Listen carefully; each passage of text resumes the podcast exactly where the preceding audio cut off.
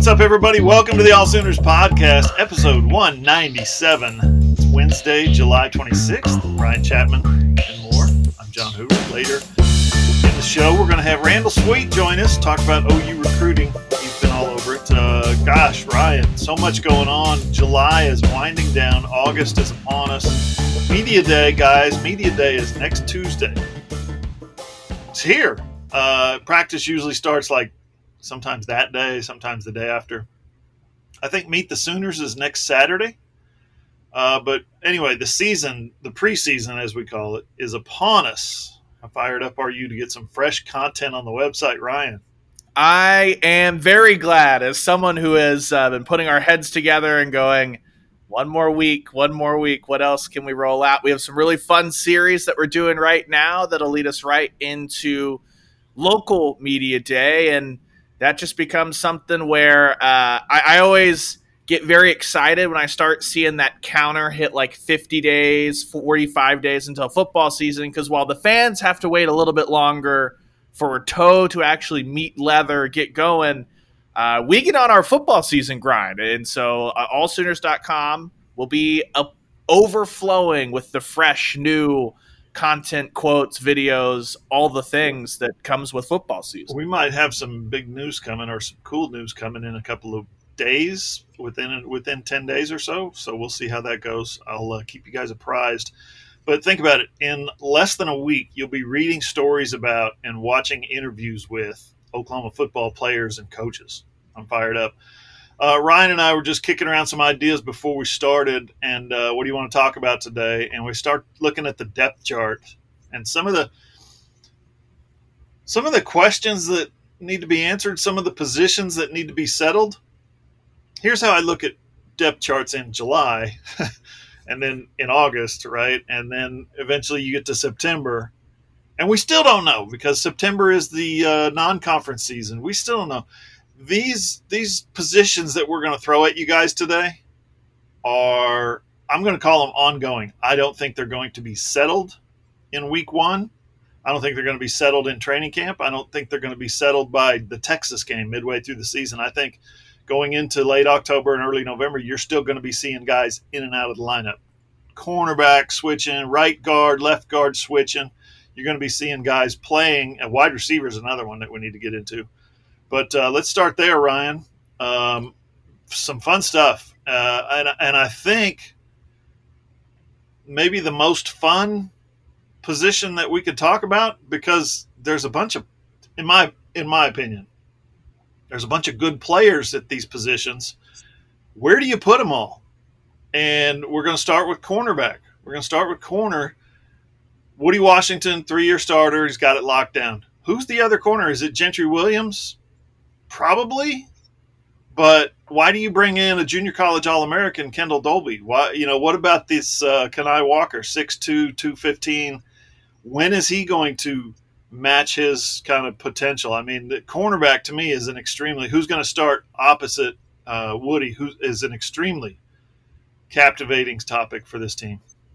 Yeah, and when you look at it, Oklahoma, Brent Venables, that that defensive coaching staff were super aggressive, signing seven defensive backs in, in the 2023 class, and we had some questions that were answered in the spring a little bit as far as just like, hey, one of the strengths of that corner or secondary group was that they felt a lot of those guys could play corner or nickel or safety, all that stuff. Well, in the spring at least, we found out Makari Vickers was working at corner uh, Josiah Wagner working at corner, Kendel Dolby at corner, and then so yeah, you, you pair that in. If you hadn't had the really, really unfortunate, scary incident with with Gentry Williams at the end of winter workouts, I think that I probably would have felt pretty good all spring and all summer, just telling you your frontline guys until anything else happens are Woody Washington, Gentry Williams, and then they're just going to try and work that depth in behind. Right with with an eye on hey when Woody's gone they don't want to have a totally green guy tossed into the SEC but it's one of just those things of I'm always really apprehensive about that kind of stuff because everyone feels like Gentry up and running 100% completely, but he's he didn't get a ton of experience last year, and then he basically missed all of spring or a big chunk of spring. So does that mean like a Josiah Wagner can can mess around and and find himself out there for the, the most snaps against Arkansas State or a Kendel Dolby? I, I don't know, but I, I, would say I'd probably bet on Gentry to be that guy right now. And I think by the end of the season, it's going to be Gentry. It's just kind of a working into that because he did miss that that work that he was able to do with Jay Valai. Everyone else was able to excuse me, with Jay Valai in the spring. Yeah, and I think this is one of those positions that's going to evolve throughout the season, uh, as I was referring to. Um, it, it, you know, you get burned a couple of times, boom, you're out of the lineup. The next guy gets in. What's he going to do? Is he going to lock it down, or is he going to get burned a couple of times too? That's where they're at. A little bit of an experience factor going here, for sure. Um, a little bit of age in terms of Gentry being a sophomore now. Uh, Kendel Dolby's a junior. He's a JUCO transfer. So he's played JUCO games, right? He's never played in front of 85,000, right? So um, it's going to be interesting that position. And I'm not throwing Kani Walker out with the bathwater just yet. Um, he's when you when you interview him, you you watch him on the practice field, you watch him in in the scrimmage. That dude can flat go. He is an absolute beast. So can he put it all together? The position, the technique uh, what's required of their OU corners in Jay Valai's book. Can he put it all together? I'd like to think so. And then those two new guys you mentioned, Josiah Wagner, we, we threw out some of the freshmen, five freshmen to watch, uh, come, I think last week, uh, last month. And a lot of people came up and said, You did not mention Josiah Wagner. You should have had him in the top five. Probably so, but that's a loaded position. It's going to be tough for him to get on the field somebody like Makari Vickers is probably going to make his way first on special teams. You're going to see him uh, knocking the hell out of people, right? On on punt coverage and stuff like that, kickoff coverage. So uh, that's how a lot of guys get their uh, get their kind of feet wet, I guess, in big time college football. The maybe the most fun position to ask questions about for me, Ryan, is safety. What are they going to do at safety? They've got Billy Bowman. Okay, he's a junior he's locked in. He's going to start. Um, he is a safety. He is not a nickel anymore. He is a safety. He's going to start. Who's the other safety? Is it the fifth year senior who's been to Wisconsin and been to Texas Tech, Reggie Pearson, who's a, been a starter in the Big 12 and a reliable guy? Is it the five star freshman Peyton Bowen? Is it Robert Spears Jennings, who is coming off a little bit of an injury, shoulder injury, I believe, but he's just been every time he's gotten on the field, he's done something positive. Uh, or is it a senior a couple of years ago transfer from Tennessee, Key Lawrence? Is he going to be able to hold on to what a lot of people are projecting his starting job? Safety to me is the most fun because you also throw in that nickel conversation, right? And then out of the nickel comes the hybrid cheetah linebacker that Dasan McCullough seems to have locked up. Um, we talked about some of the green things that we saw from Dasan in spring practice, where he didn't know how to strike a, a tackling dummy or one of those big uh, uh, stationary dummies. He didn't know exactly what the coaches were asking him to do because he never played that position before, right? So when you talk about safety, you talk about nickel, you talk about cheetah, like what are they going to do?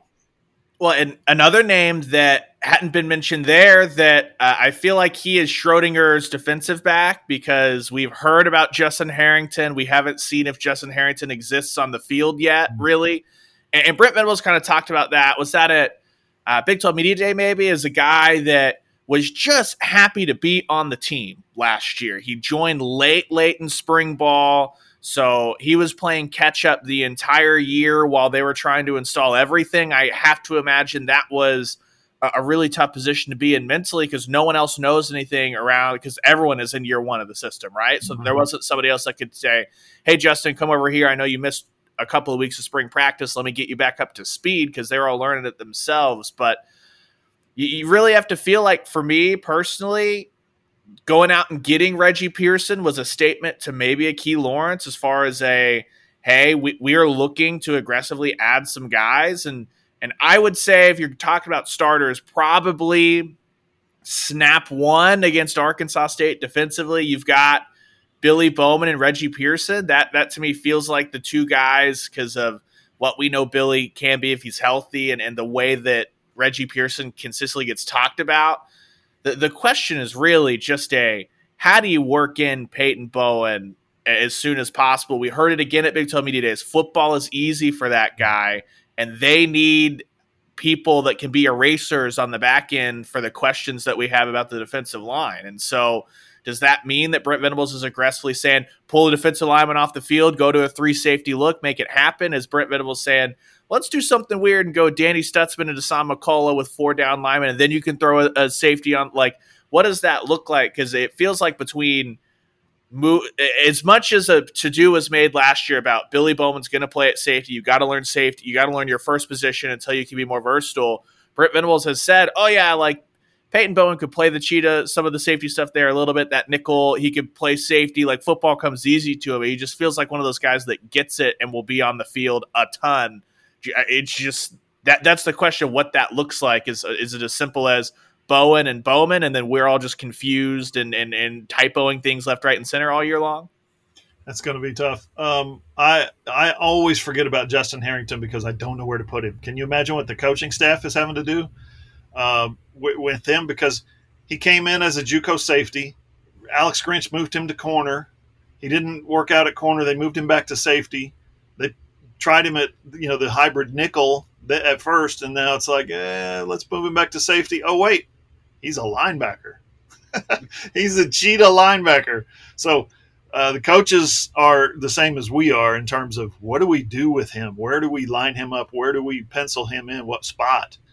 Um, you'd like to see that six foot three, 215 pound athlete figure it out, land a spot, settle in, and make an impact. Uh, because I think he's, I think he's, in terms of just physical ability, when you talk about Dasan McCullough and Justin Harrington, put those two guys on the field at the same position, put those two guys on the field. Uh, there's going to be some havoc wreaked. What about a three-two-six, Ryan? How about a, a th- defensive alignment of three down linemen, two linebackers, Kanak and Stutsman, and then six DBs, and you're just deploying dudes everywhere like heat-seeking missiles, like like when Iron Man's little shoulder things pop up and all those missiles come flying. Yeah, yeah.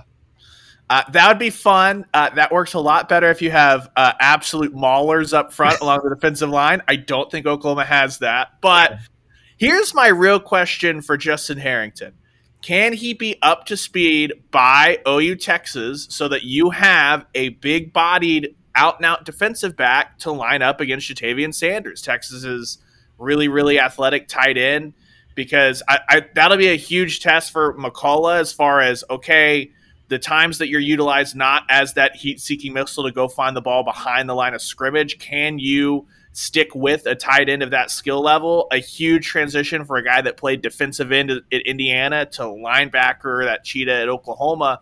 Can you find a way to get him up and running, Harrington, that is, so that maybe you can take a little of that load off McCullough? Because I, I think that sticks out as something that Steve Sarkisian will, will try to find and fight. And that way, you've got a much bigger bodied guy to go along with all the just flexible talent on the back end with your Bowmans and your Bowens and – and all that. I, I think that that is kind of one of those things of maybe this secondary group slash the cheetah group doesn't need to be a it's these three guys all the time and, yeah. and they can kind of mix and match based on the matchup and, and the situation and what they want to do my only problem with that I, I, agree with what you're saying my only problem with that is guys don't get enough snaps to develop if yeah. you're pulling one out on third and six and you're put, taking another one in on first and ten and then here comes third and 11 and guys are running on the, running back and forth, and as they're running on the field, they're thinking, uh, "Okay, here's the situation. Here's my here's my keys. Here's my reads. Now what do I do?"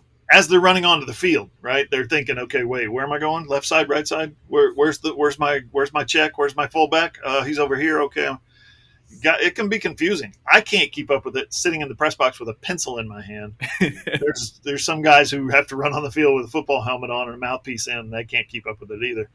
Uh, linebacker Ryan, let's call Dasan McCullough the starting cheetah, just on default setting. You go out and get a freshman All American from a Big Ten school uh, who looks and plays like him. He's going to be a starter, and they're putting him at cheetah uh, Jaren Kanak in the middle. Danny Stutsman, obviously, 125 tackles last year as the weak side linebacker or the other inside linebacker, depending on what they do up front. Um, is it Jaren Kanak, or have you heard enough things out of Brent Venables' mouth about the new guy, Connor Neer from Ferris State, Division two All American? two-time national champion. Venables has really talked him up. Yeah, he has, and he was one of the the additions defensively that Brent Venables went into this like deep dive on during his breakout session at Big 12 Media Day, but he was the first guy Brent Venables started talking about. I think that kind of spurred the okay, well, what'd you get from your uh, Philip Payet and DJ Terry, Dejon Terry from Tennessee? I'd be really interested because uh, we keep hearing. I, I, go back to after the Nebraska game. Uh, everyone was very excited about the second half that Jaren Kanak put together after the DaShaun White targeting, and basically Brent Venables smiled. And he's like, he has no clue what he's doing, and then he's like doubled and tripled and quadrupled down on that multiple times through. Uh, still, basically saying that he's a guy that almost like he's pleading with the expectation police of he played quarterback in high school. Yeah. They only put him on defense just to say see ball, find ball, hit ball. We are trying to teach him a very tough position and and that's why if you listen to us coming out of spring, I thought that there was a bigger opportunity for Kanak and Kobie McKinzie to split a bunch of those snaps because Kobie has played linebacker his entire high school career. The introduction of Connor Neer, while I think that may for Oklahoma fans to be like, wait a minute, why is a Ferris State guy be? Well, no, he's got all the experience. And Brent Venables talked a ton, a ton, a ton about that. I, think that that is something that Neer might not be playing 60% of the snaps or, or things like that. But if there are mental busts or, or things happening through fall camp, I, I, think Brent Venables, and he showed you this a couple of times at Clemson, he'd go with a less athletic option that knew what was happening just at linebacker so that you, you don't have those – uh, errors, missed holes that go from like three yard gain to 30 yard gain in the run game at linebacker. Yeah, Connor Neer is a uh, fifth year senior. He's 6'1, he's 232. He's probably big enough, probably athletic enough to do the job that Brent Venables wants him to do.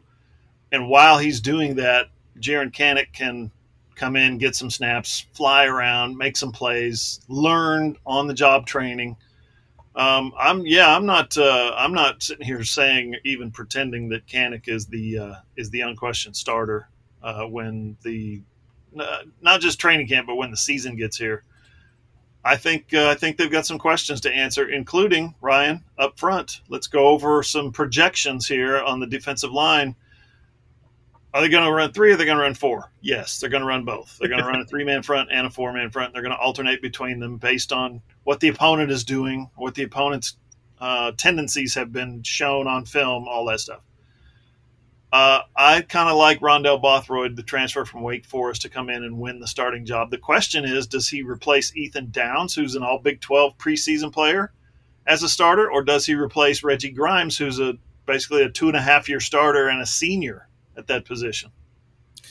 Uh, I I understand the question that you have, John. I have a different question.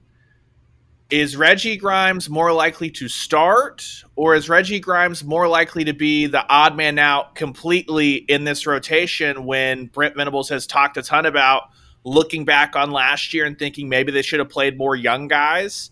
And you have an R. Mason Thomas who had kind of shown that the coaching staff loved him last year before he tweaked that hamstring. So a healthy R. Mason Thomas.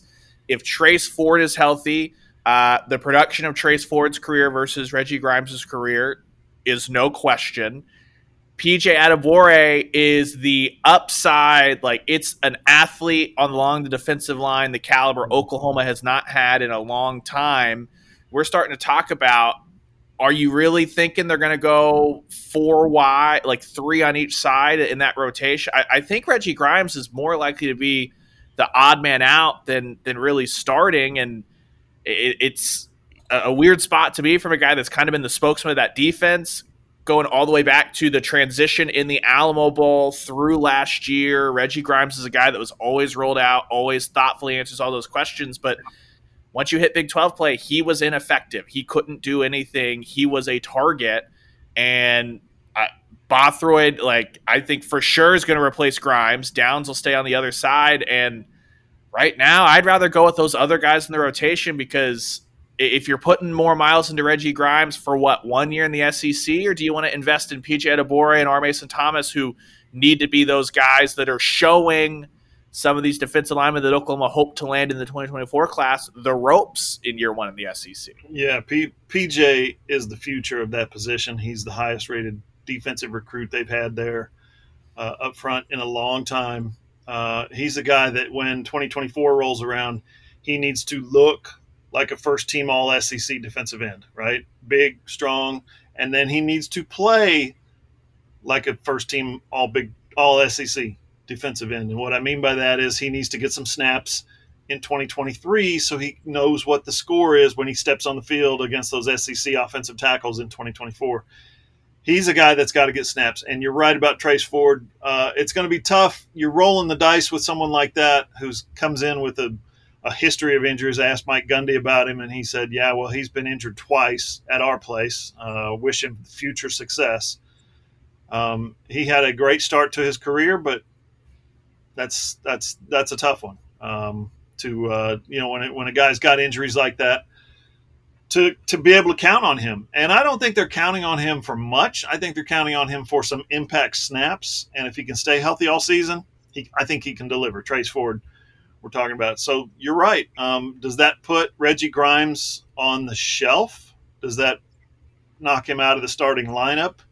because uh, you know if you're building for the SEC, you're not building for the SEC with a transfer, senior transfer from the ACC, right? He's a one one time uh, rental, steps in in 2023, mercenary type thing. Reggie Grimes is uh, going into his senior year as well, but uh, he's got another year beyond. So uh, it's I don't, uh, I don't know what they're going to do the defensive line is to co-opt what's going on in the world today. It's the Oppenheimer question. In 2022, Brent Venables coached that defense in theory more than in practice, right? It was a I don't care that I don't really have the defensive lineman to do what I need to do. This is the system. They're going to have to teach the system to the guys that are coming in. We've got to run it. We can't dumb it down. You know, you sent some frustration at times last year for those questions from Brent Venables because he was very clear. He's like, no, no, no, we've made it as simple as we can. This is what we're running.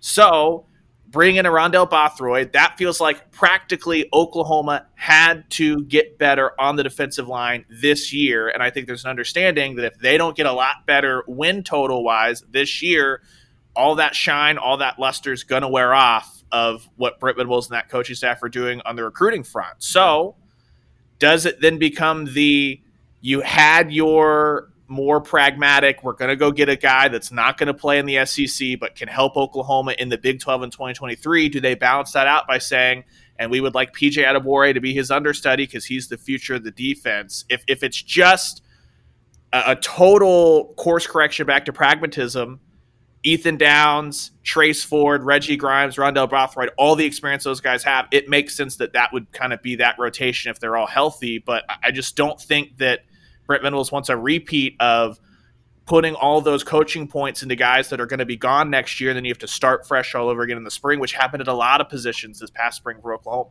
Yeah, that's a good point. Uh, it's kind of the nature of college football. Bob Stoops used to talk about it all the time. Everything has a season.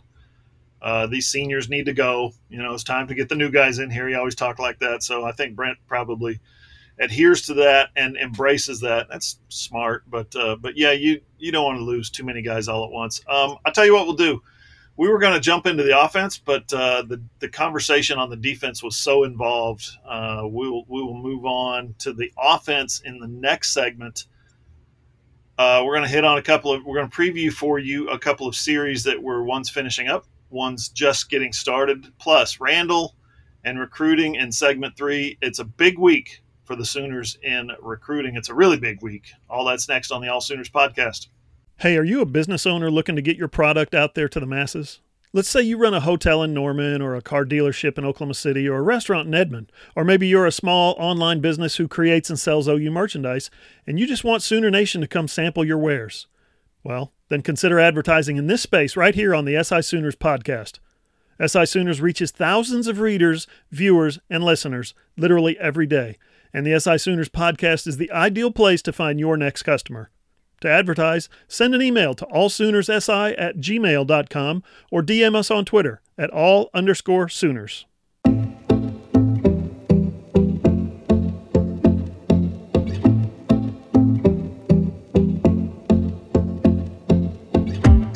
on Twitter. You guys can give us a follow at all underscore Sooners. I'm at John E. Hoover and Ryan, of course.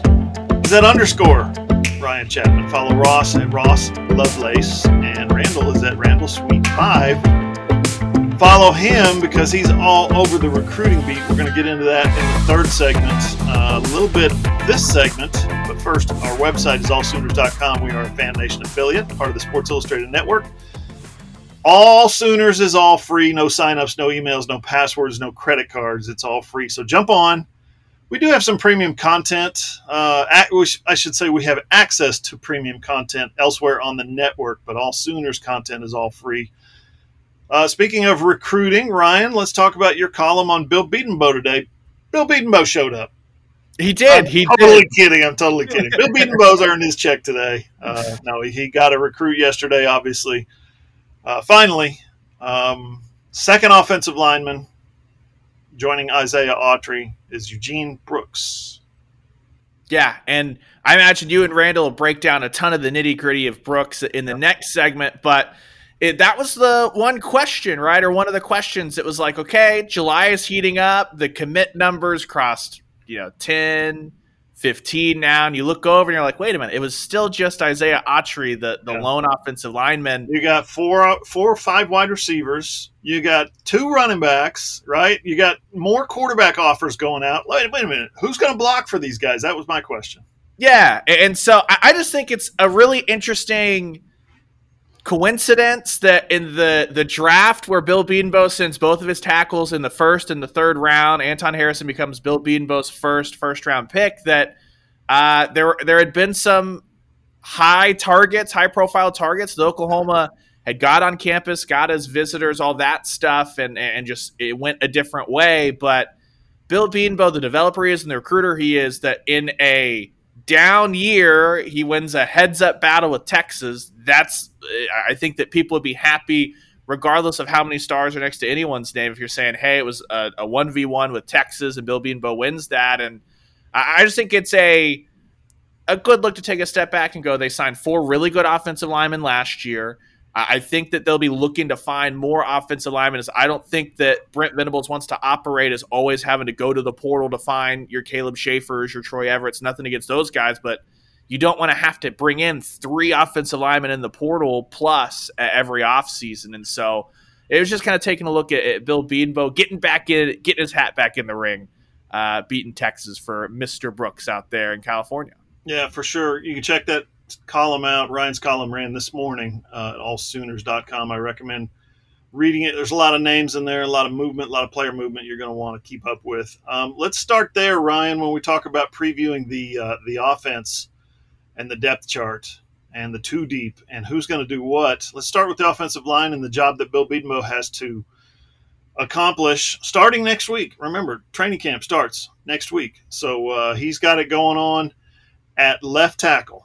I think they are absolutely loaded at left tackle. And the reason is I think they've got three super players, uh, three future NFL guys, three guys who are uh, going to have to battle for snaps. I really think it's going to be that close. Walter Rouse from Stanford, four year starter at Stanford's coming off the shoulder surgery.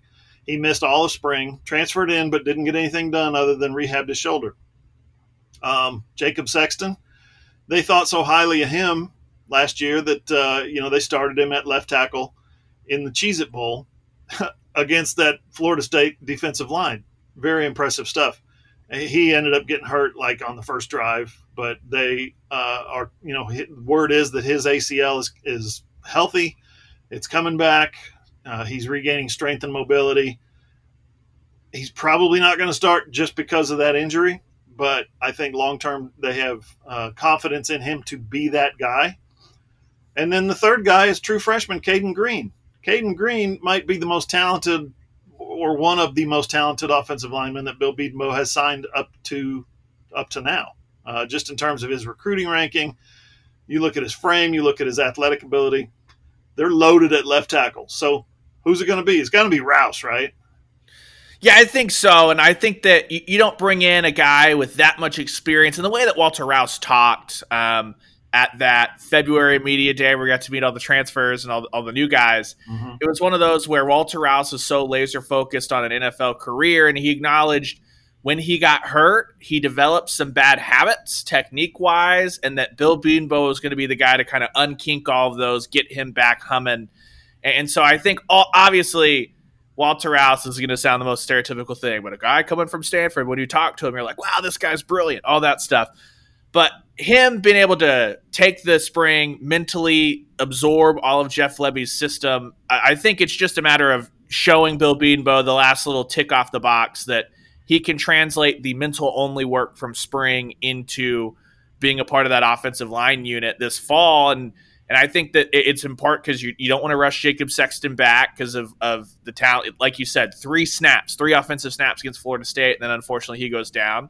And for Cayden Green, what an experience to be able to go learn from Walter Rouse as those two guys are going to be battling next year in the SEC to replace Walter Rouse, probably. So I, I think that this is one of those scenarios where Bill Bedenbaugh would love in a bunch of these games to play Walter Rouse for two and a half quarters. And yeah. if Oklahoma can get out, if the defense is a lot better and they can play complementary football and have big leads in the third and fourth quarter, especially early on in the non conference – I think that would be one where Bill Bean was like, I would love to get some guys in here, but you got to go with Walter Rouse. You got to take care of business off the top first.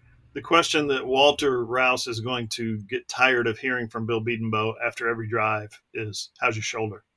How's your shoulder? Because I want to get this guy some snaps. How's your shoulder? Because I want to get that guy some snaps." So I could see that. Um, left guard is interesting to me because McCabe Mettauer has been the starter there uh, he's established there, but he played right guard at Cal. He played right guard in the bowl game. He played right guard in the spring game. It looks like he's moved to right guard. So let's assume that he's moved to right guard. What does that do for the another transfer, Caleb Shaffer? What does that do for for a young up and coming guy, but like Jake uh, Taylor? What does that do for a um, a transfer from Appalachian State, Troy Everett? Yeah, it. This is really interesting because I think a lot of people coming out of the Cheez It Bowl would have just said, and voila, there bring Andrew Raym back in for Rob Congel because Andrew Raym's healthy again. Yep. And and Walter Rouse, look at that. There's your offensive line. Savion Byrd, Andrew Raym, McKade Mettauer. But I just kind of I kept hearing that, you know, Savion Byrd's got to keep putting that weight on and got to keep the weight on. And that's what Bill Bedenbaugh's. That's the last time we talked to him in spring. That's what he said. And for for me, that's one of those things where it's like, okay, if you're bought in, they've got all the nutrition staff, you've got Jerry Schmidt.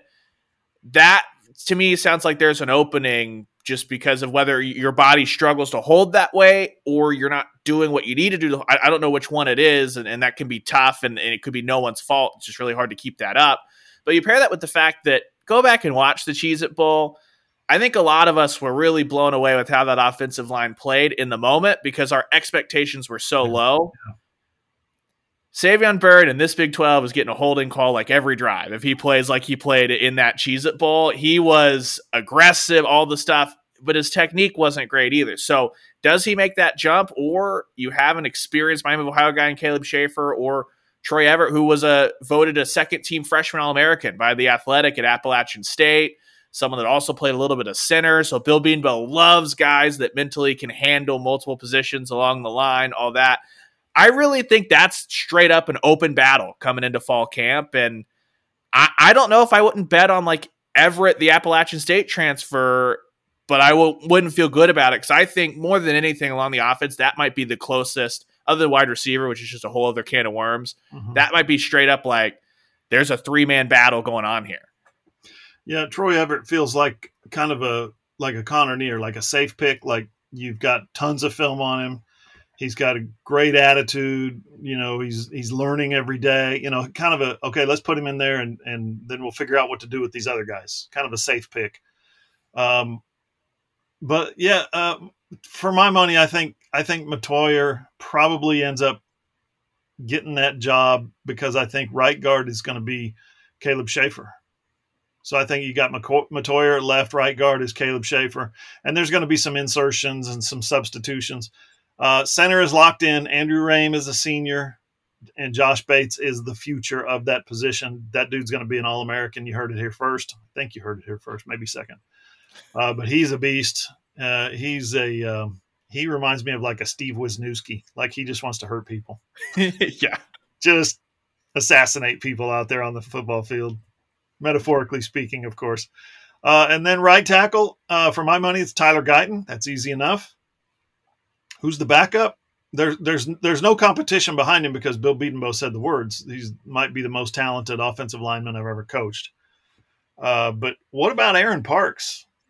Jumped in the transfer portal, then realized the transfer portal wasn't open, and uh, decided, yeah, I better stick at Oklahoma for another year.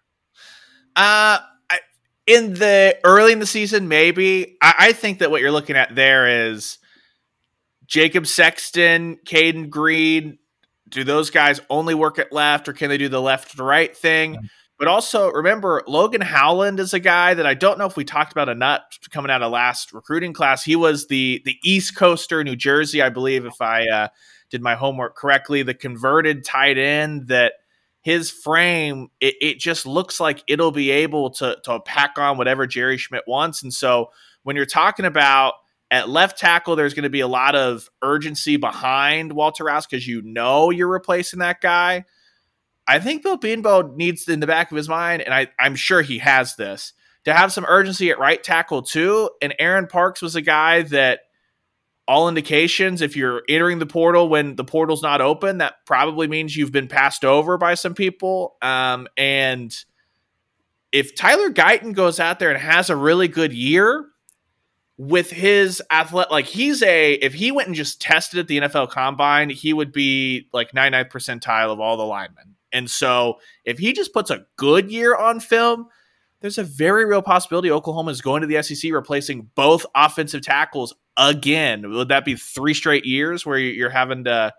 Well, no, Anton. So two straight years where you're having to uh, replace both those guys. It, it I think that there's going to be a lot of urgency for whether it's Sexton or Green if they can bounce over Howland, whoever behind.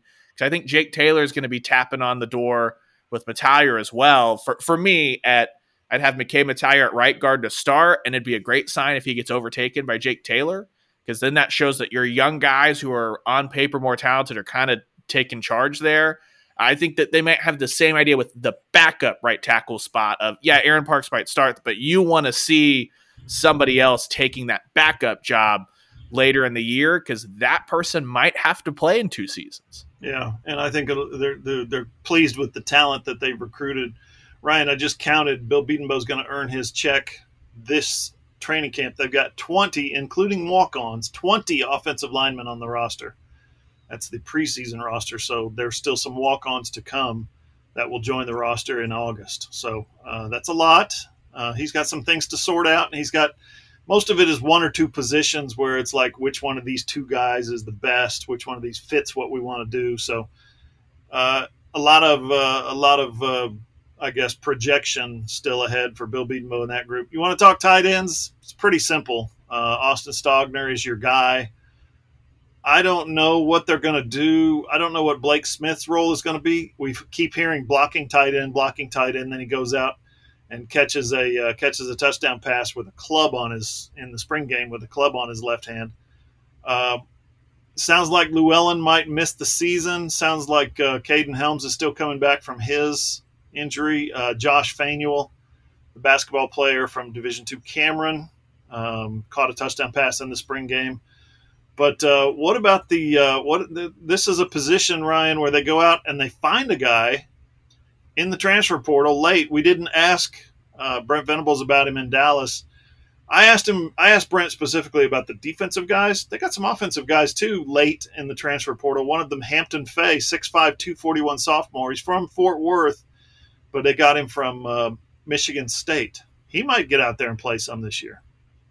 Yeah, and I think that they're just trying to find a way that really Devon Mitchell, the 2024 commit, doesn't have to reclassify and be a 17 year old, should be a high school senior playing like 100% of the snaps in the SEC. I, I feel like that going into the season, my gut feeling, John, we saw a lot of the Willis Parker sets last year. I think it's more likely to me, and I'm not in the mind of Jeff Lebby or anything like that. If you don't have a ton of depth at tight end and you want Blake Smith to block, on some of those situations, if you take Austin Stogner off and put Blake Smith on, and then go to your two back sets and have a ton of Jovantae Barnes, Gavin Sawchuk, and try to say, all right, defenses, figure out what we're going to do with this, that almost feels like a, a better way to attack things than playing with fire at that depth because then behind Stogner, there's nothing as far as a bunch of experience. Behind Stogner and Blake Smith, there's really not much experience, and you're really learning on the fly. I almost wonder if this is going to end up like the running backs a couple years ago, where they're scared to put two tight ends on the field because Stogner yeah. and Smith are going to have to do so much because they're the only ones that have any kind of real legitimate experience. Uh, running back is easy. Jovantae Barnes and Gavin Sawchuk are your one and one A.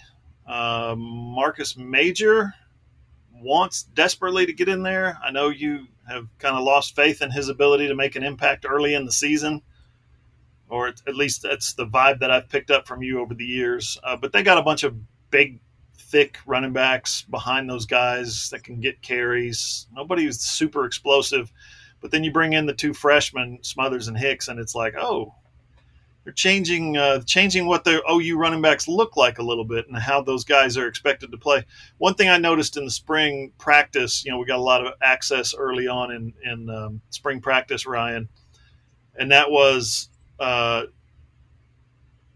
they spent a ton of time. Jeff Lebby and and the quarterbacks spent a ton of time throwing the football to the running backs, and I think you're going to see because of the lack of huge, impactful, explosive, dynamic, experienced wide receivers at this position. I think you're going to see this year a lot of catches by the running backs.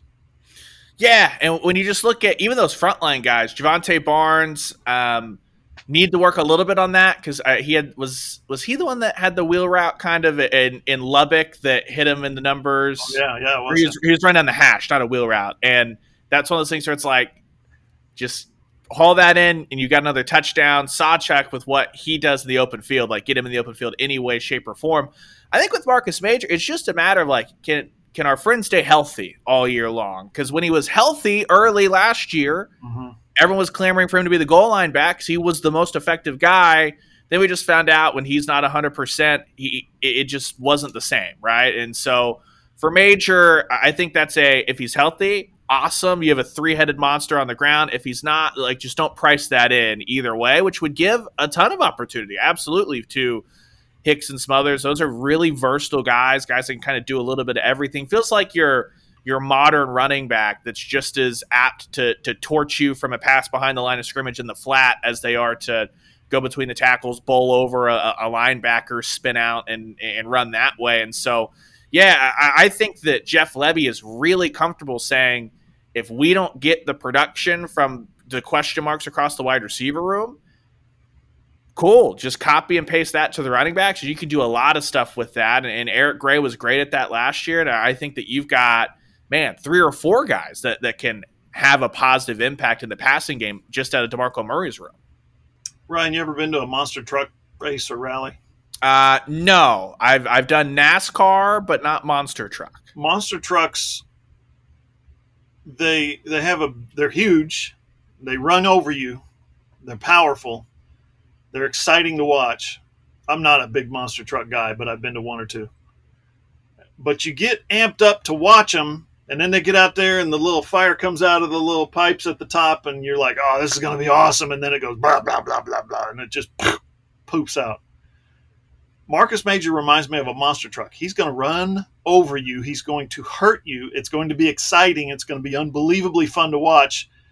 But he just spent six weeks in the garage getting tuned up right? He's you got to get everything just perfect just right. And i hate that for him because he's got an amazing amount of talent. If he ever gets it lined up in the same direction, it's going to be fun to watch. Uh, but he does tend to have a lot of buildup going into the season and then kind of flames out. Uh, but you know, before he can ever really get going, before he can get the motor running. So I hope, I hope for his sake that uh, I said last year. Remember, I said the words last year. He's going to be Oklahoma's next thousand yard back, and what does Eric Gray do? He rushes for fifteen hundred yards. so uh, I believe in Marcus Major. I just want to see it from him now. I just want to see him um, take advantage of the opportunity. and it's as simple as that. Ryan, the wide receiver position is an absolute mess. You've got Drake Stoops, you've got Jalil Farooq, and then you've got a bunch of really talented recruits and transfers who have never done anything. Yeah, it's picking through like we're gonna turn we're gonna end up Brent Venables mode here right now, where you're gonna ask about the wide receivers, you're gonna ask us what you think this battle looks like, and then we're gonna end up naming 15 names. You're gonna be like, well, you just you just mentioned everybody. How can you be wrong? Yeah. Uh, it, it's gonna be Farooq and Stoops. We know that. I like uh, your take here, by the way. I like this.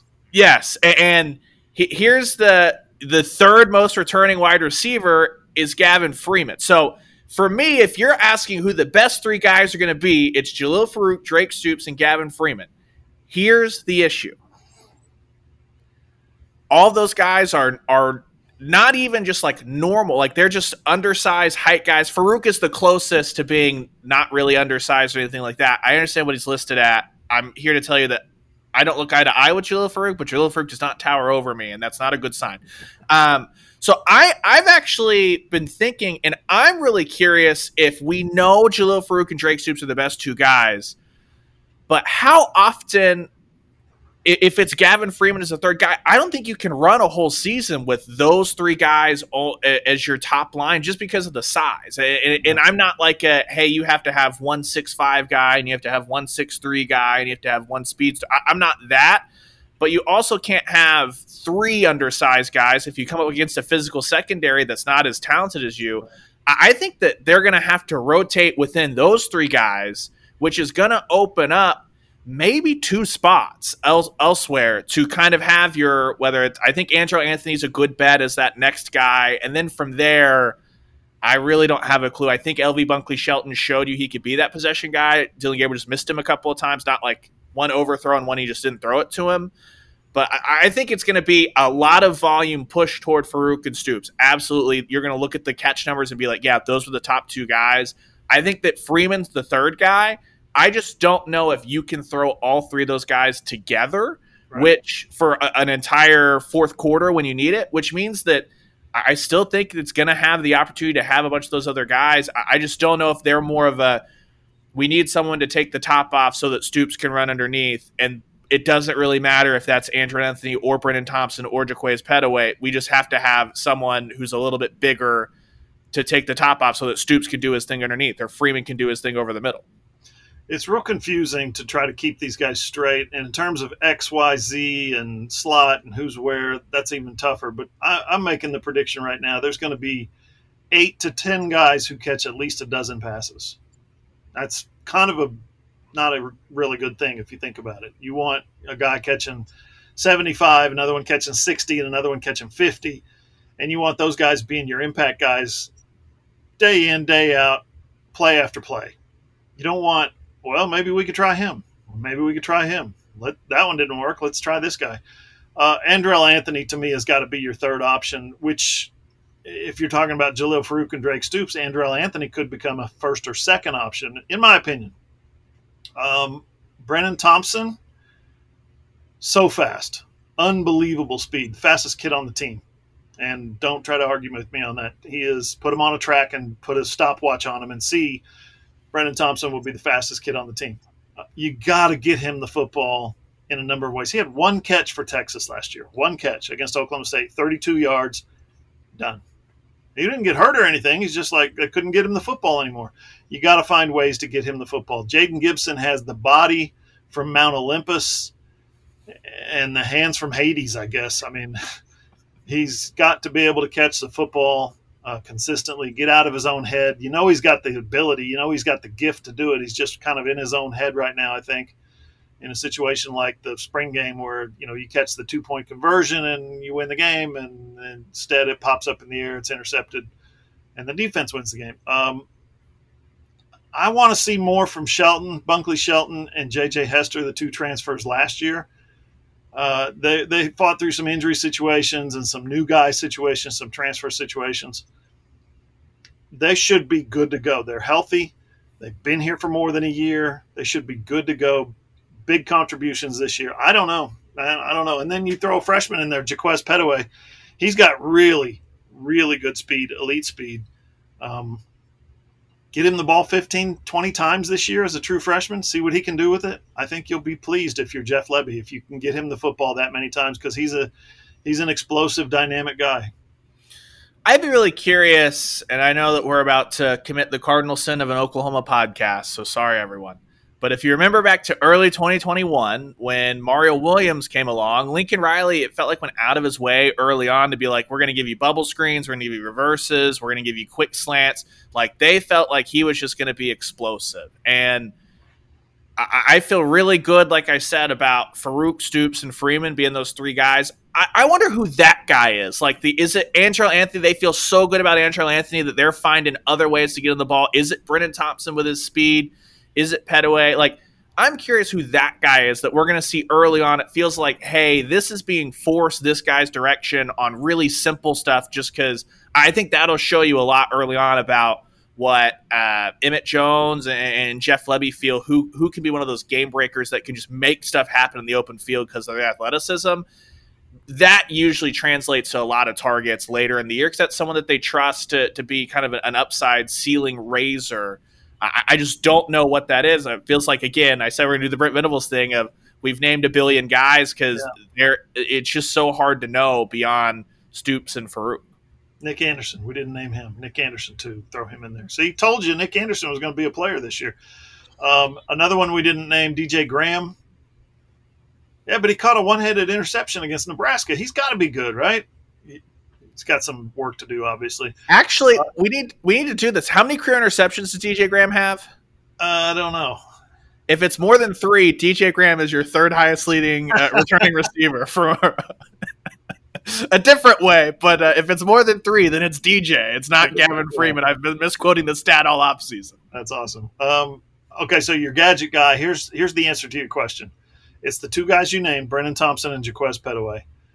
But I think the guy that they go to for those trick plays, the guy that they he's more he's faster than you think he is as a defensive back, and he's way stronger than you think he is. When you try to tackle him, he's got an unbelievable center of gravity, good vision, explosiveness. He can absorb the contact and, and kind of deflect. It's Gavin Freeman.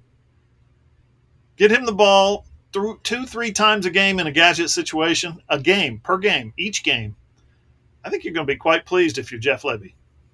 Wow, he's uh, house call reverses. Like uh, he's he's already shown you that. That's not a question mark. That's a yes. He can shred that. Uh, and again, uh, laying out against Kansas. That that mm-hmm. to me is kind of the more impressive play he had last year. It, it, so little opportunity. I, am a big believer that Gavin Freeman. I think it's going to be borderline breakout year for Gavin Freeman. True, like. Really that a lot of people are talking, hey, Drake Stoops is going to be gone, but you're going to have Gavin Freeman, Jalil, like you're going to have a, a, fun group headed to the SEC. I predict Drake Stoops is never going to be gone. I predict he's going to go straight into coaching, grad assistant, wide receivers coach, head coach eventually someday. He's going to have OU across his chest for his entire life. Um, okay, quarterbacks. Let's not waste too much time here uh, predicting what's going to happen at quarterbacks. I will just transition to this. We've started a new series at allsooners.com, and that series is asking three tough questions, three tough questions for each position. I took the first one. We usually end with the quarterbacks, right? We usually end these series with, hey guys, we're finishing with quarterbacks. You have to tune in now because it's the quarterbacks. I started with quarterbacks. I said, here are the questions we have to ask. One, is Dillon Gabriel, has he fixed his accuracy issues? Okay, so check that out. Two, how much in a perfect world do you want to play Jackson Arnold? You want to play him, how much? I answer that question. And then three, has anything changed with the plan C, which is Davis Beville and jo- uh, Josh Booty? Golly, I knew I was going to do that one of these days, Ryan. General Booty. Um, so that's the questions we ask at quarterback because really, to me, there's no other questions. Uh, Ryan, you've got the next installment of the position questions for training camp. These are specific to what has to happen over the coming 30 days or so. Uh, what'd you turn up? Yeah, we've got the offensive line. We're going to end with, I think, outside of quarterbacks, the most fascinating one, defensive line. So that's the kicker at the end, which means we got to go offense, offense to start to make it all work. Uh, but I'm going with the offensive line, and it's a little bit of what we've touched on here, but sifting through, okay, what's going to happen at the guard spot? Kind of explored that a little bit. It's talking about, it feels like Oklahoma, in a weird way, after having a first rounder and a third rounder from their offensive tackle ranks, feels like the tackles might again be the strength of that line. So, what needs to happen in camp for that to happen? And then it's a, we've covered so many names in the background. How do you get those guys on the field so that this group is SEC ready? Because, John, there is a world, I don't know how realistic it is, but there's a world where Walter Rouse, Walter Rouse graduates, McKade Mettauer graduates. That's happening. That's happening. If right. Tyler Guyton, the technique lives up to his athleticism, go get paid, young man. If Andrew Raym stays healthy for the first time all the way through, maybe he gets a good grade. Maybe he decides to just test the. You could, in a world, replace four of your five offensive linemen next year. Now, I think Andrew Raym will be back. I think that just because the injury concerns, he needs two good years of tape, and the SEC will help him. But that's a lot of pressure on those young guys. Got to find a way to get them in there. Yeah, good stuff. Enjoyed it. That was a solid hour of talking Sooner football. We're not done. Ryan, thanks for jumping on. Absolutely. Uh, have fun with the Cruton coverage next. Yeah, coming up next on the show, it's Randall. Randall Sweet's going to join us to talk OU recruiting. It's a massive, massive week for the future of OU recruiting. That's all next on the All Sooners podcast. Hey, are you a business owner looking to get your product out there to the masses? Let's say you run a hotel in Norman or a car dealership in Oklahoma City or a restaurant in Edmond, or maybe you're a small online business who creates and sells OU merchandise and you just want Sooner Nation to come sample your wares. Well, then consider advertising in this space right here on the SI Sooners podcast. SI Sooners reaches thousands of readers, viewers, and listeners literally every day, and the SI Sooners podcast is the ideal place to find your next customer. To advertise, send an email to allsoonerssi at gmail.com or DM us on Twitter at all underscore Sooners.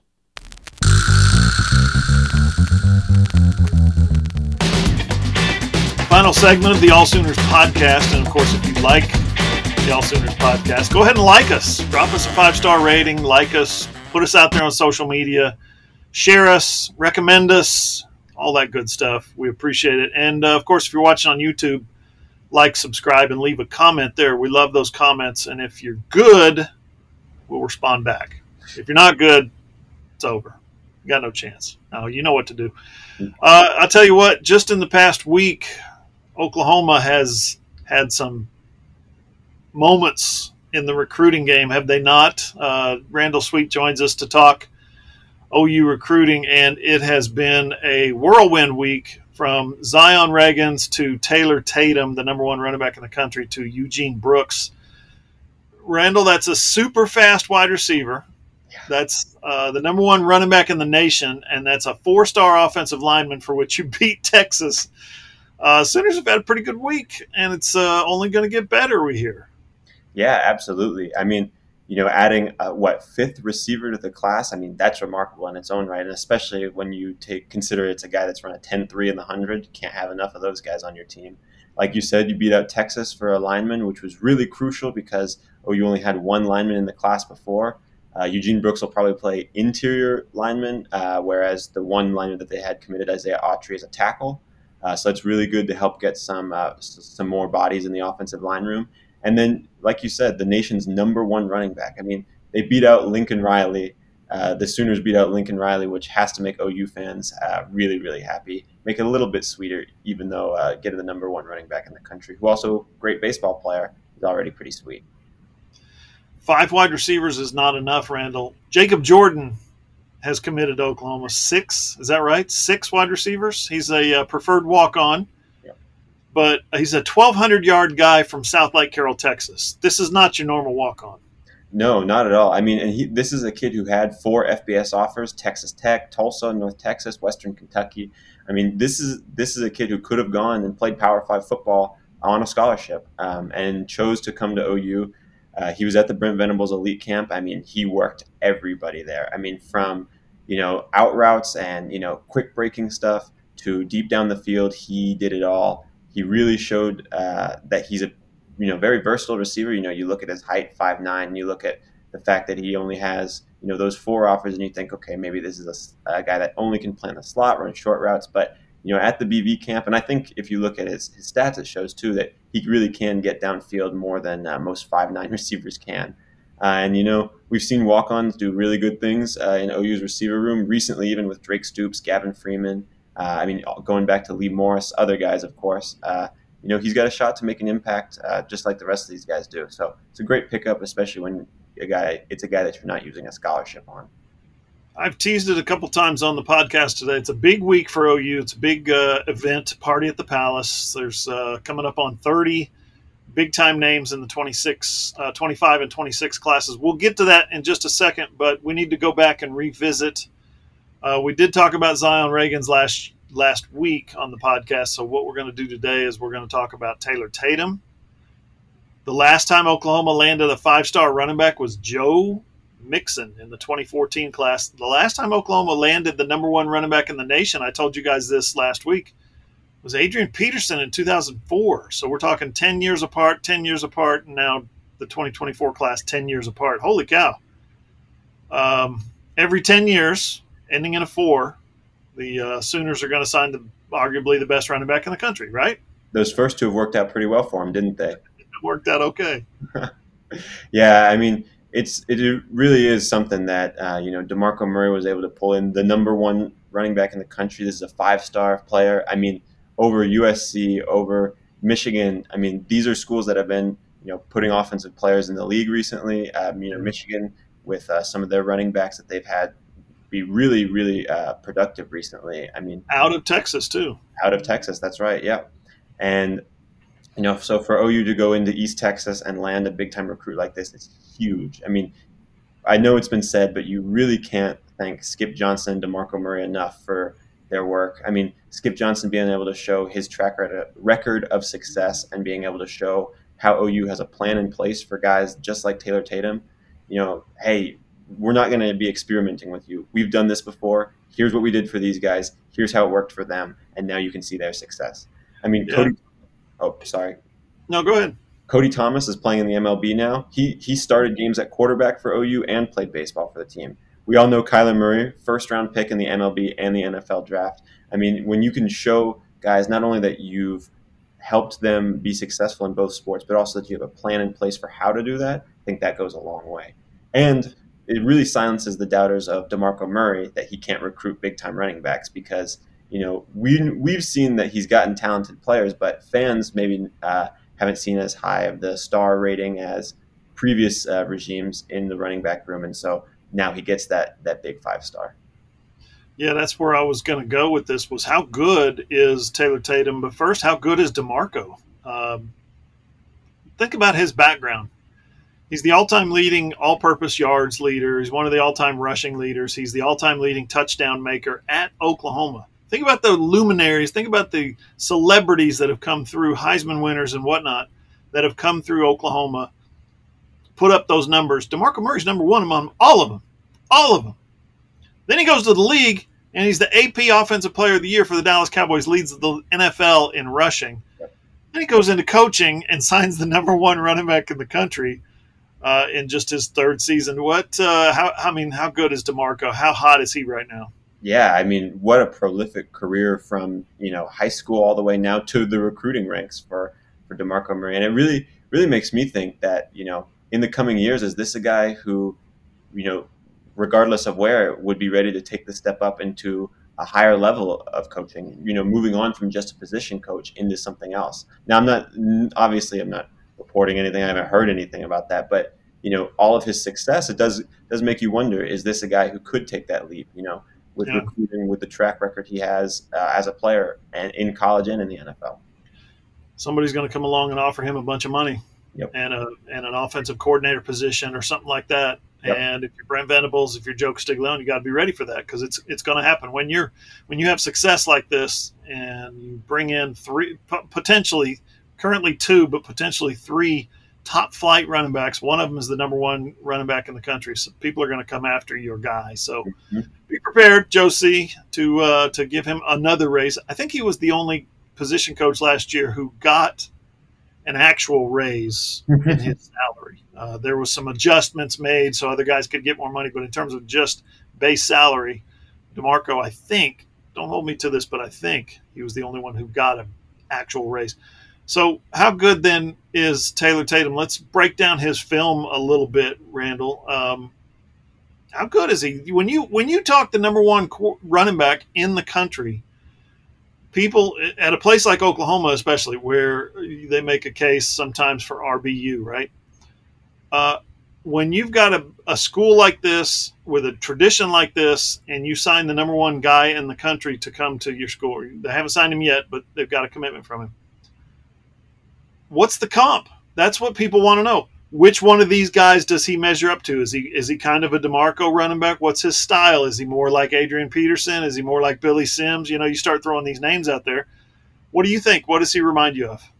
Well, I I don't want to say he's a one to one comparison, but you mentioned Joe Mixon and the way that he is such a skilled receiver out of the backfield. That really re- reminds me of Joe Mixon. I mean. Mm.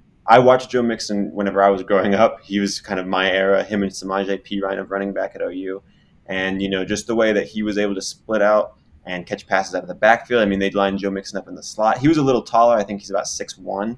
Uh, and I think he finished his OU career about 220, 225. So he, he had more of the build of a DeMarco Murray, or not, uh, not DeMarco Murray, I apologize, Adrian Peterson type running back. Uh, Adrian maybe a little bigger. But, uh, you know, Taylor's a little shorter, probably 5'11, 6 foot, probably 5'11. Uh, but he is already 200 pounds. Um, I've heard that a lot of people that mark for a, a really good, um, successful running back is 200 pounds. You want mm-hmm. guys that are over that weight when they're you know finishing their college careers. So Taylor Tatum already being that weight as a high school kid is really impressive. He carries it well. Uh, he's you can tell he's pretty big up top. He's not overweight. He runs hard, obviously, breaks tons of tackles, but that receiving ability is just what really caught my eye because you know in high school you watch a lot of running backs that will run through tackles that can do plenty of things. Um, but guys who can split out, who can track the ball as well as he can, who can run routes as well as he can, you don't see that very often from high school running backs. So once he gets on campus, that ability is going to be accentuated even more when he gets with you know coaches who can teach him how to run routes. And when you know right now at Longview, you can turn around and hand it to him, and you're probably going to get a pretty good result. At OU, when you get more creative and you can build some of those routes out for him, I, I think that that's a going to be a great uh, asset that he provides that a lot of other running backs, especially at his size, you know, 5'11, 205, 210, 215 pounds, can't do as well. Also, yeah. his vision his vision is great, um, but I feel like that's pretty standard for most top of the line running backs. I think we saw last year that uh, Jeff Lebby likes to throw the run throw the football to the running back uh, in Eric Gray. Uh, he did a good job. I think we've seen that a lot. I talked about it earlier in the podcast about uh, getting the football to those guys in spring practice because maybe the wide receiver position is not as dynamic as you would want it to be. So you start involving some of those running backs. Uh, it's a good plan. So yeah, he fits in. Taylor Tatum fits in right there. My favorite running back of all time, 5'10, 202, Walter Payton. So he was at that 200 pound mark. Uh, one guy that was short, my second favorite running back of all time, he was short, so he was obviously not very good. He was only 197 pounds, Barry Sanders. I think 5'9, 5'8, 197. So he just didn't cut it, didn't make it. He didn't hit the 200 pound mark. Um, I guess Barry made it work without the. he figured out a way. Didn't he? Figured out a way. One uh, thing. Uh, good, good note on your uh, Twitter today, by the way. Somebody's out there saying Georgia has the best running back room of all time, and you're like, uh, Oklahoma State had two Hall of Famers at the same time. Yep. Yep. That, that I mean, they they not only do they have those two Hall of Famers, they had a third NFL running back behind those two. I mean, it's just in, incredible. I know it was, I mean, 46 years ago, so it, it's it's a no, no 36. Sorry, my math is off. Come on, I'm not that old. I'm a writer, not a mathematician. Right. 36 years ago, but people forget how, how quick they are to forget the great uh, 80 late 80s Pat Jones pokes. Uh, and w- one more note on Taylor Tatum. I mentioned the tracking ability. Uh, he plays, I think he plays outfield in baseball, and so you mm-hmm. can kind of see some of the um, the similarities there. I mean, I know obviously it's two different sports, and I'm no scientist to tell you exactly how it matches up, but some of that tracking ability from tracking a baseball in the outfield, you can definitely see that um, come to fruition in football when he's out there playing receiver. So you're calling him the next Bo Jackson, basically, right? Yeah, that's it. They're right there. little bit of a stretch. got the goat on one side and a high school kid on the other, but there's nothing to say he can't get there. Just saying. Uh, so we talked about Taylor Tatum. We talked about DeMarco. Let's talk about Eugene Brooks. He's the second yeah. offensive lineman committed in this class. He's from California, Sierra Canyon. Uh, he was down to, interestingly enough, he's from California. He was down to Oklahoma and Texas in his final two. He joins Isaiah Autry as the only O lineman committed. We talked about it in the first segment with Bill Bedenbaugh finally uh, showing up to work. saying, "Yeah, I guess I'll sign some guys, go, go out and recruit some dudes." Just kidding, of course. Just kidding. Uh, the most accomplished coach probably on this staff, giving him a hard time. Um, but you know, during this stretch, when they since signing or committing getting a commitment. I keep saying the word signing; it just rolls off the tongue. Getting a commitment from Isaiah Autry. Um, since that time, they've lost a couple of guys. They've been in on a couple of finalists and top three and top two, like Casey Poe was one. But Ryan wrote a column today, man. It feels like Bedenbaugh is really gaining some momentum on the offensive line. Yeah, I mean Eugene Brooks. So he we've seen the guys that that Bedenbaugh likes on the interior. He likes big dudes that are really strong that will maul you, and Eugene Brooks is that. I mean, right now he's listed at 6'5", 320 pounds. If you look at his, which is huge for a high school kid, you look at his high school tape. I mean, he's throwing kids around. He's putting people on their back on the ground all the time. And one thing that I noticed on his film that I think that the OU staff probably really liked was that a lot of his highlights are him 40, 30, 40 yards down the field blocking guys.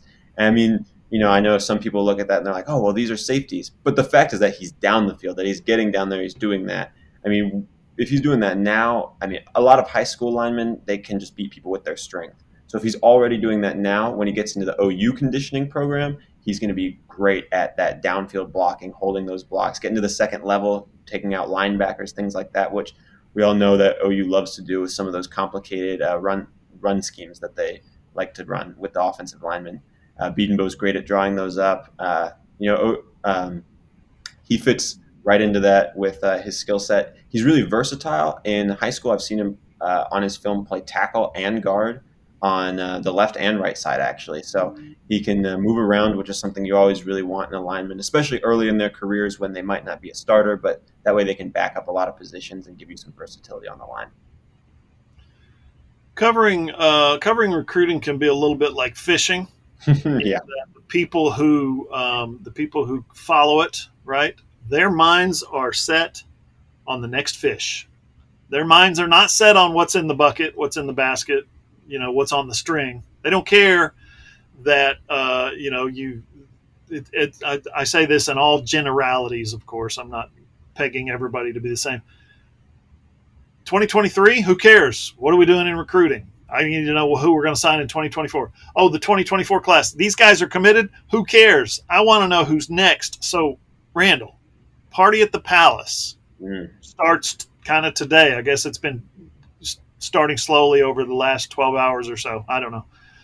But there's well over 30 guys, well over 20 guys. And you're saying, you told me earlier, there may be approaching 30, exceeding 30 dudes that are in the 25 class and the 26 class. So get the right bait right on your hook. Uh, make sure you're using the right lure. Make sure you've got the right distance on your cast. You're hitting into the right spot because the future is at OU right now. There's there's they're probably going to hope to sign. I don't know. Again, these are future guys, 25s and 26s. They're probably going to hope to sign three or four or five guys out of the dudes that are visiting right now. Mm-hmm. Yeah, absolutely. I mean, and and some of those guys are guys that we've seen uh, at OU multiple times already, like Malik Hawkins, whose older brother Michael Hawkins is in the 2024 class. So yep. you, know, you have to like the fact that OU is getting him back on campus. It really looks good there, especially if Michael Hawkins comes and likes his time in Norman next year. Uh, you know, I think really the headliner of the event is five-star Lewisville offensive lineman Michael Fasusi. Uh, 2025 class. Uh, again, just a huge, huge kid that's about to be a junior in high school. Um, big mauler on the offensive line. I think he plays tackle primarily. Um, but five star five star players got schools all over the country already looking into him. And uh, OU, I think, has a pretty good relationship with him from everything I'm hearing. And uh, fact that he's on campus uh, is, a, is a really good sign, especially at a big event like this. Um, they've also got, I think, three Mater Dei 2025 players in Jordan Davison, uh, Marcus Harris, and uh, I think Abdul Sanders Jr. Um, so Marcus Harris and Jordan David. Marcus Harris is a receiver, four star receiver. It's got, again, schools all over the nation looking at him. But uh, the fact that he made the trek out to Oklahoma from California uh, is a big deal. And I think his teammates, Jordan Davison, who's a talented four star running back, and Abdul Sanders Jr., who's a three star linebacker, uh, made the trip out with him. I think they also visited Texas. So let's not act like this is too exclusive for OU, but the fact that they're here is a good sign. Uh, it shows that they have some interest in a good relationship with the coaches. Of course, when they're on campus, that's when you build those relationships. So OU can always take a good step there. Also in 2025, they on campus they have Chase Lofton, who's a tight end from Elkhorn North. He was at the Brent Venables elite camp where he actually picked up an offer. That was his first offer, his first hmm. collegiate offer, which is not something that usually happens. OU's not usually a kid's first offer, but since then he's blown up. Iowa State, Nebraska, I think Kansas State have all offered him, and some other schools since then. So, um, you know, in the 2025 class, getting a jump on the building that tight end room out after you got um, I can't believe I'm blanking on his name right now. Um, Devon Mitchell in the 2024 class now, uh, adding a tight end in 2025 class, so you can kind of build out that room, which is looking kind of thin right now. Aside from Mitchell next year, uh, would be good. And in 2026, they've got some really interesting uh, prospects on campus. Brock Boyd, who already has an OU offer uh, from Southlake Carroll, that's Jacob Jordan's teammate. Uh, this is a kid who again picked up an offer at the Brent Venables elite camp and has blown up since. I mean He's gotten TCU since uh, Nebraska. I know he's gotten a number of other offers since then. And he's a really, really good, um, skilled wide receiver, uh, technically sound. He's tall already, six foot one, about to be a sophomore in high school. His dad is actually Southlake Carroll's receivers coach, which makes that really interesting. Um, you know, you always always love to have a coach's kid. Uh, you know, those guys usually uh, have a good understanding of the game, uh, and it builds a really good connection there at Southlake Carroll too, which is important. That's a good program down there in Dallas. Uh, also in the 2026 class, Caden Jones is going to be there, the son of Kejuan, former OU player Kejuan Jones, uh, who again at the Brent Venables elite camp, he played great at receiver. Didn't really see him much at defensive back there, but from what I've heard, that's primarily what OU is looking at him to play. Uh, is a defensive back, and so getting him on campus, you know, being an early offer for him, being an OU legacy, that's going to be really important. He's really, really good. I mean, from what I saw at the at the Brent Venables elite camp, He's long, he's athletic, he's fast. I mean, this is going to be a kid that I would imagine a lot of schools over the country, all around the country, are going to want. And so OU getting in on him early is going to be important. And then the last thing I wanted to mention in 2026 class is the two quarterbacks that I know are going to be there. And that's uh, CJ Turnbull from Millwood and uh, Connor Quintero from Stillwater. And I wrote about both of them in my 2026 QB story about guys who could potentially earn offers from OU. And um, you know now they're here on campus, so you have to think that that uh, that might still be the case. That one of those two is OU's first 2026 QB offer. Um, both got big arms. Uh, Turnbull doesn't have any offers yet, but he's teammates with uh, Jaden Nickens, who's a 2025 receiver that a big time four star player. OU definitely uh, wants him. And uh, Quintero, I think, has four offers with uh, the headlining one being Oregon. So that's a, that's a pretty big time uh, big time look for him. Uh, for OU to get him in, it's a good sign hoping to talk to him and Chase Lofton after afterwards to to see what what they have to say. Um, and then also Kevin Sperry and Grayson Harris, who are both committed to OU in the 2025 class. OU's only two commits in that class on campus, so you have to like get in both of those two on to kind of put the bug in the rest of these guys' ear, do some recruiting for the staff. Does Caden Jones have an offer yet? Yes, yes, he does have an offer. Okay. Um, okay, think, so yeah, that's a guy. I, I, watched him play a couple of seven on sevens man, you're right. He is he is the kind of guy that can take over in, in that setting. I want to put it where in the proper context. It was a seven on seven. It was a spring. It was windy. It was cool. He's out there just torching people. So um, in that setting, he's a guy that can dominate uh, his position. He looks um, smooth, doesn't he, when he runs? Yeah, very smooth. Uh, not like not like his dad, who's more sh- shorter, five nine, compact, tall and long. Yeah, he's he's very much so. Um, Quintero, what would uh, what would this if Oklahoma were to get a commitment from him? Okay, they've offered him, right? No, not yet. not yet. Okay, no, they haven't offered a 26. That's right. That's what we talked about. Uh, so if they offer him and he commits and they end up signing him and he comes to Oklahoma, I don't ever remember uh, a Stillwater quarterback coming out going to Oklahoma. Am I missing somebody? No, I think I think you're right, and it's really interesting too because by the time he's in college, Bedlam will have been dead for a couple Yeah. years, Yeah, and so you can easily make the pitch to him like, "Hey, you don't have to feel like a traitor to your hometown because you'll never play them." So I, that's that's really interesting to me. I, I kind of thought that too. I mean, you're going into enemy territory, obviously, to get the kid, but the fact that he's on campus this early uh, is a really good sign. I don't think he has an offer from Oklahoma State yet either. So fact that OU is building that relationship early, I mean, I don't I don't see any reason why they would be excluded in his recruitment. But you're right. I can't think of a, a quarterback going away from Stillwater coming to Norman. yeah.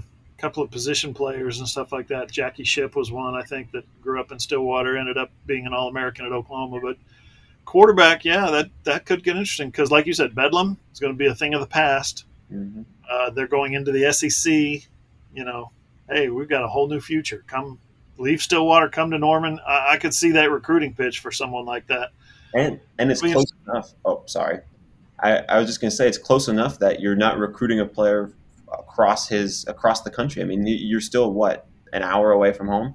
Yeah, it becomes it becomes like a Midwest city Ardmore type in-state kind of guy, right? You're not pulling him out of Stillwater. It's just hey, he's from Stillwater Exactly. Because they don't play anymore because Bedlam is dead.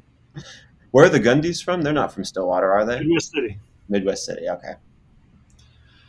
Um, so Randall, who's next for Oklahoma? What's your prediction? Uh, you got some dates coming up, obviously, some commitment dates, uh, and you told me before we started, Andy Bass is dropping his top three on Saturday.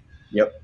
Um, so if he's dropping a top three, he's not going to commit probably anytime real soon. Do you have any uh, insight or do you have any leanings about uh, who Oklahoma is going to get a commitment from next? Uh, well, August 31st is the commitment date of Michael Patterson McDonald. I'll actually be there on site. It's at Westmoore High School, so I'll be able to see there, talk to him afterwards. I've got a pretty good relationship with Michael, so I'm sure that, uh, that he'll he'll give me some some good quotes afterwards. Uh, he's a great kid, and uh, if if OU is able to land him, that would be huge in uh, the 2024 class. Again, talented defensive back. I think he'd be the third DB in the class, joining uh, Jaden Hardy and uh, Jeremiah Newcomb. Um, so getting another safety, especially a player like him who loves to come down and hit in the run game, that'd be huge. Uh, you know, I think that uh, Brandon Hall likes safeties who are who are okay with flying down and delivering some pain. And uh, I've watched Michael in person in pads multiple times, and that's that's his thing. He loves loves to fly downhill and hit people. Um, when I've talked to him, he said that his one of his biggest traits is his leadership, which is something that you have to imagine aligns with Coach Venables with kind of the um, the morals that they're preaching on their staff. So, uh, you know, it sounds like he he kind of aligns with them. He said he loves the coaching staff. He said they check up on him all the time. Um, from everything he's told me, I would be shocked if if uh, OU did not get a commitment from him, especially. And this is nothing against the other schools in his top four, but Houston, Missouri, and UNLV. OU usually does not lose recruiting battles to those those three schools. I mean, Missouri, you know, obviously there's Luther Burden. There, that's its own situation Mm-hmm. for a player from Moore whose dad played at OU, whose uh, I think uh, his dad's wife also ran track at OU, grew up around the program. The coaches check in on him. He was a guy who wasn't a last minute offer. I'd be shocked if uh, if OU did not get a commitment from him, and that could be huge because he's best friends with David Stone. So Yeah. that could, that could be big for more reasons than one. Uh, after him, uh, Josh Isosa, who's uh, offensive lineman at Edmond Santa Fe, he's announcing his commitment on August 14th. Uh, I would imagine again that OU feels pretty good about where they sit right now with that. I think probably their biggest competition there would be Iowa State, uh, if I if I had to guess right now. Um, but this is a, an in-state kid. Uh, you know, OU doesn't have a huge offensive line group in the 2024 class, so it's an easy way to say, hey, uh, you could be one of the focal points of the offensive line group in this class. You know, when it's your when 2024 class is here, it's your turn. Like you're the guy, you're the tackle, you and Isaiah Autry. Um, and so, so I think being able to um, pitch that to Isosa is uh, is going to be really helpful in his recruitment. You know, not not already having a crowded room full of guys that are rated higher than him. Um, you know, kind of letting him know like, hey, you're being recruited here for a chance to to go compete to, to play. Maybe not right away, but eventually. Yeah. And then, sorry, later, uh, about a month later, Nigel Smith will announce his commitment on September 8th. Uh, I can't remember who Melissa. He's from Melissa, Texas. I can't remember who Melissa is playing that day, uh, but it's before the. He's announcing his commitment either before or after the game. He, he hasn't said what yet, but he said, "Come, be there before and after. It'll be a good time." So we'll see. We'll see then. But uh, we've seen a flurry of recruiting predictions come in for OU uh, for him, and from whenever I talked to him, he really liked OU. He loved the Soul Mission. He said that that was something that really um, uh, put OU in a good light that other programs don't have. And uh, I've heard that talking to a lot of recruits. So as long as the Soul Mission's there and it's strong, I think that uh, Nigel Smith, you know, the relationships he's built with OU staff, I think that he uh, he will probably be uh, leaning towards OU right now. Sounds like OU is going to win the services of Nigel Smith, but they're battling with Texas A&M for that one, right? Yep, and and uh, he he said that uh, he loves the facilities there, he loves the environment, and I mean, you, you can't really blame him. It's it's a school that has put a lot of money into their facilities and into that environment. Uh, you know, that stadium is huge. I don't know if you've been to Kyle Field, but if it's like what 110,000 people or something like that. Uh, you know, they're they're a SEC program that's you know recruited well for a while, uh, but if OU can land him over over A and M, that would be big for them. Uh, you know, like I said, that a&M what had the best class of all time last year or something yeah. like that, right? So if you can if you can take a recruit away from a team that did that last year, that's pretty good. Um, that's a good point. Uh, you'll be there at Melissa on the eighth when he uh, when he commits. Yes. Right, Melissa. Yes. Yeah, they've got another town like right next door called Anna. I don't know why. They, oh yeah. Some rich rancher bought a bunch of land and named it after his daughters or something. Yeah. I don't know. Well, that they um. It's kind of on the way to Dallas from Tulsa, so I stop at Buc-ee's and I get some uh, cherry preserves and beef jerky and uh, kolache and stuff like that. Nice. My go-to at Buc-ee's is always the uh, banana pudding.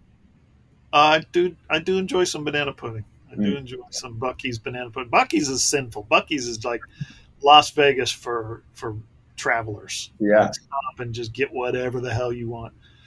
It, it, you can spend too much time in there; it can derail you from the actual trip itself. Yes, true, and it's always fifty bucks. Always just count on it. Just count on fifty bucks flying out of your pocket when you go to Buc-ee's. uh, I've gotten into the uh, Arnold Palmers, by the way. They oh yeah, yeah, I love those as well. Yeah. Uh, also, looking forward, Randall, to your coverage of uh, the party at the Palace over the next couple days. So, you guys keep it tuned right here to allsooners.com to uh, keep up with what Randall is reporting because he's going to be all over it. You're uh, you're you're dialed in, right? Yep. Sorry, sorry about that. yeah, I'm gonna gonna be all over it. I'm uh, planning on talking to at least uh, Quintero and Lofton um, to, today or tomorrow. Not today tomorrow or the next day, just kind of recapping their visits. Uh, so after I talk to them, I'll definitely have a, a, story out about that, see who they talked to, just see what the weekend was like as a whole. Um, you know, we, we don't really know a lot about it. This isn't one of those big publicized events like the Champ U Barbecue. Um, so this is something that we're finding out more about as it's happening. So interested to, to hear more from the guys who were there uh, about how it went, what it was like, things like that. That'll all be at allsooners.com. Randall, thanks, man. Yep, no problem. Thanks, John. Absolutely. And thank you for listening. We'll be back next week with the All Sooners podcast, which you can catch along with all of our podcasts at uh, Apple Podcasts, Google Podcasts, you know, wherever you get them. Spotify, Podbean, iHeart, just about anywhere you listen to your podcast. We're there. If you have an Amazon enabled device, just say, Alexa, play the All Sooners podcast. It's also posted on our website, allsooners.com. Just click on the player listen on your phone, your tablet, or your computer. And of course, all of our shows are posted over on my YouTube channel, John Hoover Media. For Ryan Chapman, for Randall Sweet, I'm John Hoover. See you guys.